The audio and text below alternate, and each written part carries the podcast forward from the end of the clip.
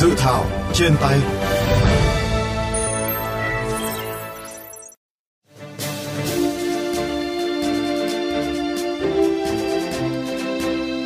Thưa các bạn, dự thảo luật phòng thủ dân sự do Bộ Quốc phòng soạn thảo có 7 chương 84 điều, gồm hoạt động phòng thủ dân sự, lực lượng phòng thủ dân sự, quyền nghĩa vụ và trách nhiệm của cơ quan tổ chức và cá nhân trong hoạt động phòng thủ dân sự, nguồn lực chế độ chính sách đối với người tham gia hoạt động phòng thủ dân sự.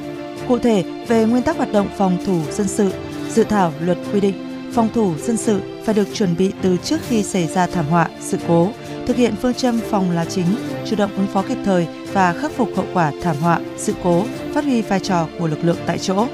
Dự thảo luật quy định 14 dạng thảm họa sự cố từ thảm họa chiến tranh, thảm họa tàu hỏa, tàu điện ngầm, thảm họa tàu bay, thảm họa do dịch bệnh nguy hiểm đến các loại sự cố như vỡ đê, hồ đập thủy điện, sự cố do dì phóng xạ, sự cố tràn dầu, sự cố tai nạn giao thông đặc biệt nghiêm trọng.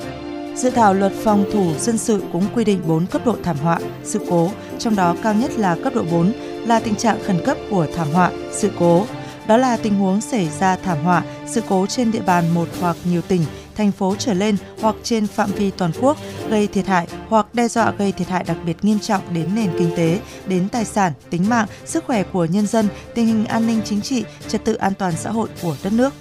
Việc huy động lực lượng phương tiện tham gia phòng thủ dân sự, dự thảo luật phòng thủ dân sự quy định, Bộ Quốc phòng quyết định huy động lực lượng quân đội và dân quân tự vệ, vật tư, trang bị, phương tiện thuộc quyền quản lý và quyết định nhân lực vật tư phương tiện theo quy định để thực hiện nhiệm vụ phòng chống khắc phục hậu quả chiến tranh. Người đứng đầu các bộ ngành trung ương, chủ tịch Ủy ban nhân dân các cấp quyết định huy động lực lượng vật tư phương tiện trang bị thực hiện nhiệm vụ phòng chống khắc phục thảm họa, sự cố và tìm kiếm cứu nạn trong phạm vi quyền hạn và lĩnh vực được phân công. Về lực lượng phòng thủ dân sự, dự thảo luật quy định, ngoài lực lượng chuyên trách hoặc kiêm nhiệm của công an, quân đội và lực lượng của các bộ ngành trung ương và địa phương, còn có lực lượng rộng rãi do toàn dân tham gia và lực lượng xã hội hóa gồm các cá nhân, tổ chức, doanh nghiệp cung cấp dịch vụ trong lĩnh vực xử lý sự cố, thảm họa và tìm kiếm cứu nạn. Dự thảo luật phòng thủ dân sự đã được Bộ Quốc phòng gửi xin ý kiến các bộ ngành và các địa phương dự thảo luật phòng thủ dân sự đã được chính phủ trình Ủy ban Thường vụ Quốc hội xem xét trước khi trình ra Quốc hội cho ý kiến.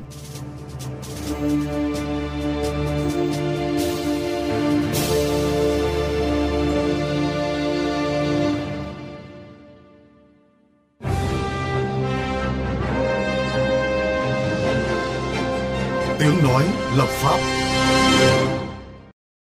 Thưa quý vị, dự thảo luật phòng thủ dân sự có những chính sách cụ thể gì để thu hút, huy động lực lượng xã hội hóa là các chuyên gia, doanh nghiệp tham gia công tác phòng thủ dân sự, ứng phó sự cố, thảm họa. Phóng viên kênh VOV Giao thông đã có cuộc phỏng vấn ông Phạm Văn Sơn, Giám đốc Trung tâm ứng phó sự cố môi trường Việt Nam. Thưa ông, ông đánh giá như thế nào về sự cần thiết của dự thảo luật phòng thủ dân sự đối với doanh nghiệp cung cấp dịch vụ xử lý sự cố thảm họa? Chúng tôi đánh giá cao về dự thảo luật phòng thủ dân sự Việc đưa ra dự thảo luật này đã thể hiện sự quan tâm đặc biệt và kịp thời là lấy bảo vệ môi trường sống và sức khỏe người dân làm mục tiêu hàng đầu. Dự thảo luật nêu ra 14 dạng thảm họa sự cố và nguồn lực đảm bảo phòng ngừa, sẵn sàng ứng phó với các thảm họa sự cố này là rất lớn và chúng ta cần chú trọng tới việc huy động hiệu quả các nguồn lực xã hội là các đơn vị có năng lực, tổ chức chuyên nghiệp có khả năng ứng phó tốt đối với nhiều dạng sự cố trong tổng số 14 loại sự cố ở quy mô cấp 1, cấp 2, cấp 3. Bằng cách huy động nguồn lực xã hội hóa như vậy thì nhà nước sẽ giảm gánh nặng chi ngân sách rất là lớn hàng năm, nhất là ngân sách này bao phủ tới cấp bộ, cấp ngành, cấp tỉnh, cấp huyện, cấp xã. Theo ông, với những quy định tại dự thảo, những căn cứ cho doanh nghiệp cung cấp dịch vụ xử lý sự cố thảm họa đã đủ để cho doanh nghiệp tham gia? Tôi muốn đề cập tới những vấn đề chung quan trọng hơn để công tác phòng thủ dân sự đạt hiệu quả Thứ nhất là cần lồng ghép kế hoạch ứng phó sự cố tràn dầu, sự cố hóa chất, sự cố chất thải, sự cố môi trường vào một kế hoạch phòng thủ dân sự. Bởi với 14 dạng thảm họa sự cố được đưa ra trong dự thảo thì nó có tính bao trùm lên tất cả các loại sự cố vừa liệt kê. Điều này giúp các bộ, các ngành, các địa phương không phải làm quá nhiều các loại kế hoạch riêng lẻ. Phê duyệt, thực hiện kế hoạch riêng lẻ rất tốn kém, phức tạp và trồng chéo không hiệu quả. Dự thảo luật đề cập đến huy động nguồn lực xã hội hóa là định hướng rất là tích cực, nhưng cần tăng cường hơn nữa vai trò của lực lượng này. nhất là đối với việc ứng phó các thảm họa sự cố ở quy mô cấp 1, cấp 2, vốn có tần suất xảy ra nhiều hơn. Thực tế trong những năm qua, các lực lượng xã hội hóa có năng lực chuyên môn thực sự có tính chuyên nghiệp cao đã phát huy hiệu quả tốt trong công tác phòng ngừa ứng cứu các sự cố môi trường do dầu và hóa chất, nhất là ở các cấp 1, cấp 2. Ngoài ra, việc tham gia xây dựng kế hoạch phương án phòng ngừa, ứng phó, khắc phục thảm họa sự cố không nên giới hạn quyền chỉ đối với các cơ quan tổ chức chính trị xã hội nghề nghiệp mà nên có cả các đơn vị tổ chức khác miễn là có đủ năng lực chuyên môn. Doanh nghiệp cung cấp dịch vụ xử lý sự cố, thảm họa cần cơ chế đặc thù như thế nào để không những đủ sống mà còn có định hướng đầu tư phát triển? Việc cung cấp dịch vụ xử lý sự cố thảm họa nếu làm một cách nghiêm túc và thực chất thì không thể mang lại lợi nhuận như các ngành dịch vụ khác. Để khắc phục được thực trạng này, cần sự kiểm soát chặt chẽ việc thực hiện nghiêm túc kế hoạch phòng ngừa ứng phó khắc phục thảm họa sự cố từ cơ quan quản lý các cấp, đồng thời cũng cần có quyết định đánh giá một cách thận trọng đối với hàng loạt các doanh nghiệp lập ra nhưng không đầu tư nghiêm túc hoặc đăng ký thêm dịch vụ nhưng chỉ đầu tư hình thức không đủ năng lực tham gia hoạt động này.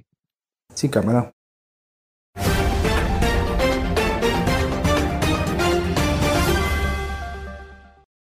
Thưa quý vị, dự thảo luật phòng thủ dân sự liệu đã đáp ứng được yêu cầu bức thiết hiện nay hay chưa? Và nếu được ban hành, các quy định mới của dự thảo sẽ tạo sự chủ động cho các bộ ngành địa phương trong việc ứng phó xử lý với các sự cố thảm họa ra sao? Phóng viên VOV Giao thông phỏng vấn ông Đặng Ngọc Nghĩa, nguyên ủy viên thường trực Ủy ban Quốc phòng An ninh của Quốc hội.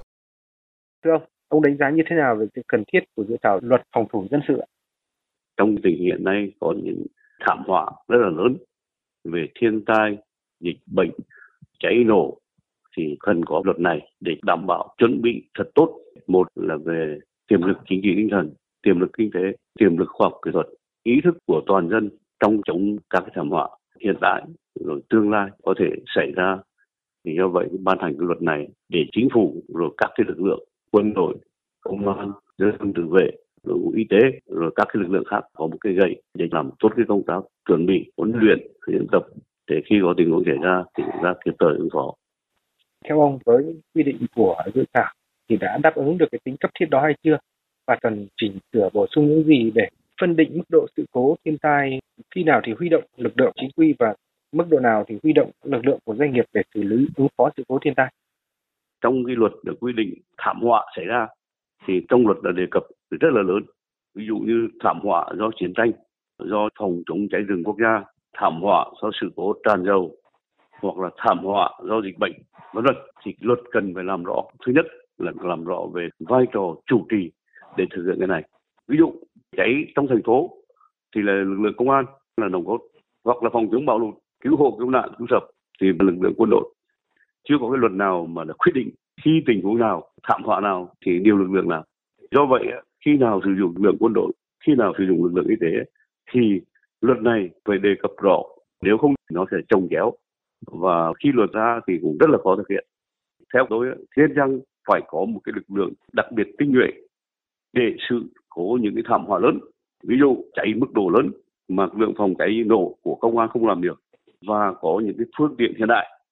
phải có một cái lực lượng này nằm trong công an hoặc quân đội hoặc là một lực lượng nào đấy để khi có tình huống xảy ra thì chúng ta có quả đấm thép mà quả đấm thép này phải được diễn tập phải được chuẩn bị trong thời bình. Theo ông, nếu luật này ra đời thì sẽ có tác dụng gì?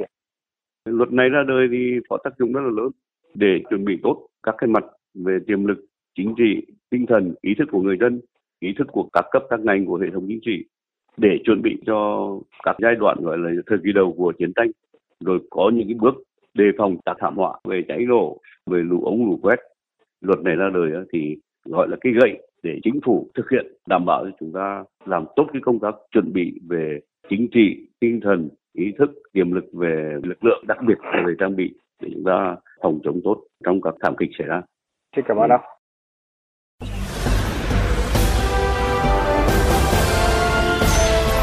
Góc công dân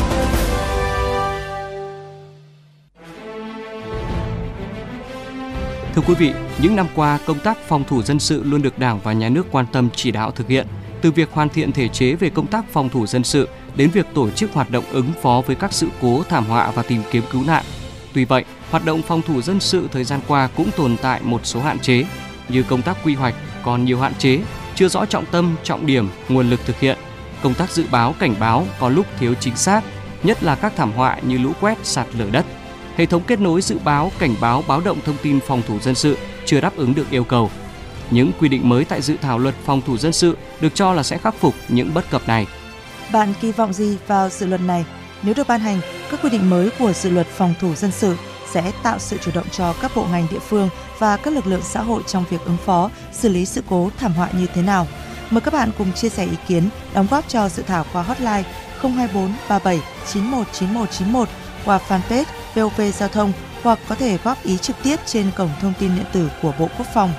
Đừng quên đón nghe và tương tác với dự thảo trên tay trên FM 91 MHz, vovgiao thông.vn trên các nền tảng podcast dành cho di động, Spotify, Apple Podcast và Google Podcast. Chương trình dự thảo trên tay hôm nay xin được khép lại tại đây.